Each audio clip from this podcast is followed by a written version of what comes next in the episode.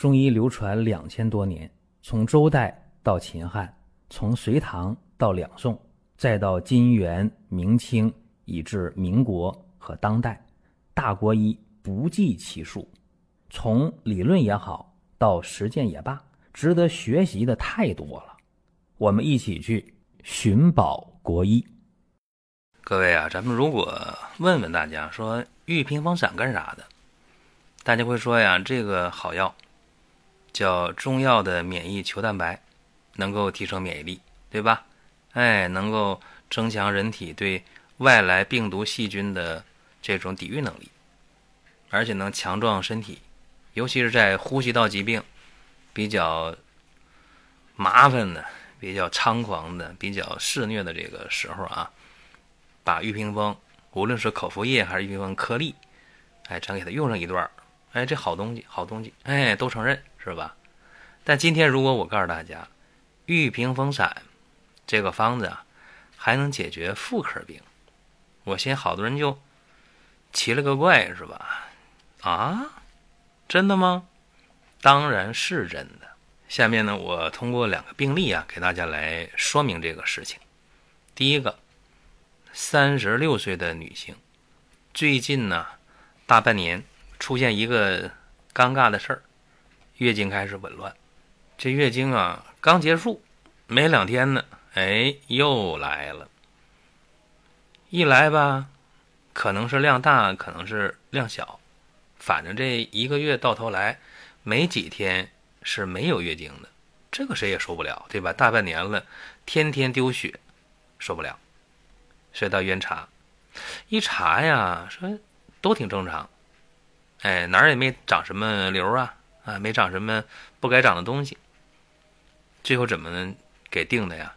叫功能性子宫出血，宫血呗，就打针啊，打黄体酮，打安络血，治来治去，治了3-4个月，效果不好，找中医吧，找中医治了1个来月，效果也不好，这就纠结了，说这哪行啊？托人看看吧。来的时候啊，一问啥情况？这最近这一次啊，这个还是一直出血，每天都出血，已经有10来天了。这个血呀，颜色是淡红色的，量不多，小肚子啊又坠又胀又疼，面色呀苍白，头晕乏力，眼皮都不爱抬，你问的话他也不爱回答，实在是太痛苦了。吃饭呢不香，吃2口就不饿了。小便正常，大便不成形，舌淡苔薄白，脉细弱。各位，我问大家，这个叫什么症型的辩证的话呢？叫脾气虚弱，冲任不顾，对吧？那么月经非时而下，对吧？没到时候总是离不断，对吧？这叫啥？就崩漏呗，崩中也好，漏下也好，量大也好，量小也好，反正崩漏，对吧？就对应的西医的功能性子宫出血。那怎么办呢？既然是脾气虚弱，冲任不顾，那好办呢，健脾生阳，固摄冲任就行了，完全可以用玉屏风散这个方子啊打基础。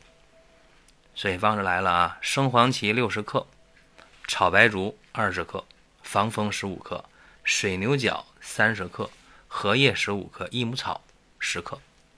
7副药啊，7副药用下来之后越用越好，7包用完，这个血就没了，吃饭也香了，身上也不乏不累了，很开心，是吧？这个方子又用了5副药，用完之后呢，一切正常啊，就是血就没了，非常好。那观察一下吧，到第2个月月经来了，时间也对，周期也对，量也对，也不难受，然后呢月经再走了，再观察1个月，挺好，月经是没问题。但这人就郁闷呢，说你看我怎么就得了这么个病，是不是啊？然后就说我过去那大半年都咋治了没治明白，心不甘情不愿，就觉得这郁闷啊，走弯路了。然后呢，月经倒正常了，可是呢，吃不好饭，睡不好觉啊，特别郁闷。那这个时候又来了，问咋办啊？怎么解决我郁闷这事儿，又乏又累睡跑觉的事儿？各位简单吗？用什么？用多仙膏，对吧？多少的多，神仙的仙，膏就是膏方啊，膏滋的那个膏。多仙膏，多仙膏干嘛的？给大家呢，就是解决你情绪、睡眠、脾胃，包括疲乏的事儿。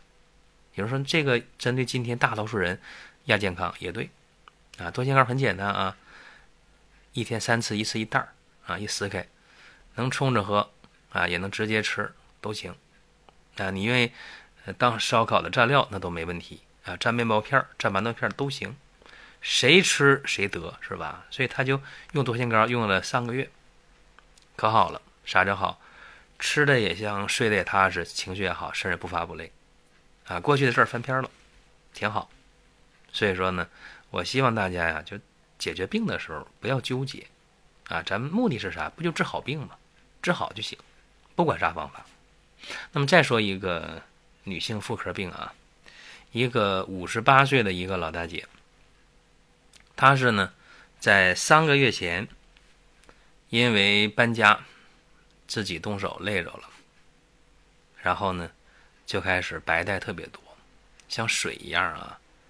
这个时候呢人也乏人也累，到医院一看，说咋的了？是不是怀疑说这个年龄大了啊？是不是妇科长什么肿瘤了啥的？先打 B 超啊，子宫啊附件都正常，然后查这个妇科的常规，查白带，白带里也没啥东西啊，你啥霉菌呢？啊，你啥这个真菌呢？啥滴虫啊？啥也没有。最后呢，西医就说你这个呀，老年性阴道炎。那怎么办呢？洗洗更健康啊，给开点洗液是吧？给开点用的这个酸剂，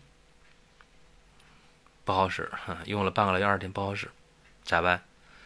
找中医开药吧。一看这个病号啊，舌苔是白滑的，而且呢还有这个口腔的溃疡，脉是细弱的啊。说肚子难受吗？难受啊。怎么舒服？按着就舒服，热水袋放着就舒服，白带还多么多，像水一样不粘，爱出汗不爱出汗，大便成型吗？不成型。好了，这叫脾气虚弱，阳气下陷，对吧？那咋办呢？那就从脾胃入手呗，对吧？那咱就用玉屏风呗，益脾气生清阳啊。用什么方啊？玉屏风打底呗，生黄芪60克，生白术20克，防风15克，肉桂5克，乌贼骨20克。5副药下去啊，这个白带明显减少。有效是不是？有效不能收手，为啥？因为年龄大了，太弱了身体，对吧？再用10副药，症状就没了。没了之后可就好了。大家说这为啥呢？啊，你这脾气给它益脾气生清阳，你加肉桂啥意思呢？引火归元。当然还有人不懂啊，说那为啥要加上乌贼骨呢？这个呀很简单，固涩带脉吧。所以说咱们这里看啊，其实你要关注的是啥呢？是为啥一个用的是生白术，一个用的是炒白术，对不对？第二个方子咱用的是生白术，主要是燥湿利水，因为白带太多了，像水一样。那第一个为什么炒白术呢？补气健脾啊，对吧？所以说这是你要关注的这个点啊，点在哪儿？所以咱们有的时候为啥说同样是中医开方啊，一个小细节就造成了方子不好使。行了，今天咱们就聊这么多啊，活学活用，解决实际的问题。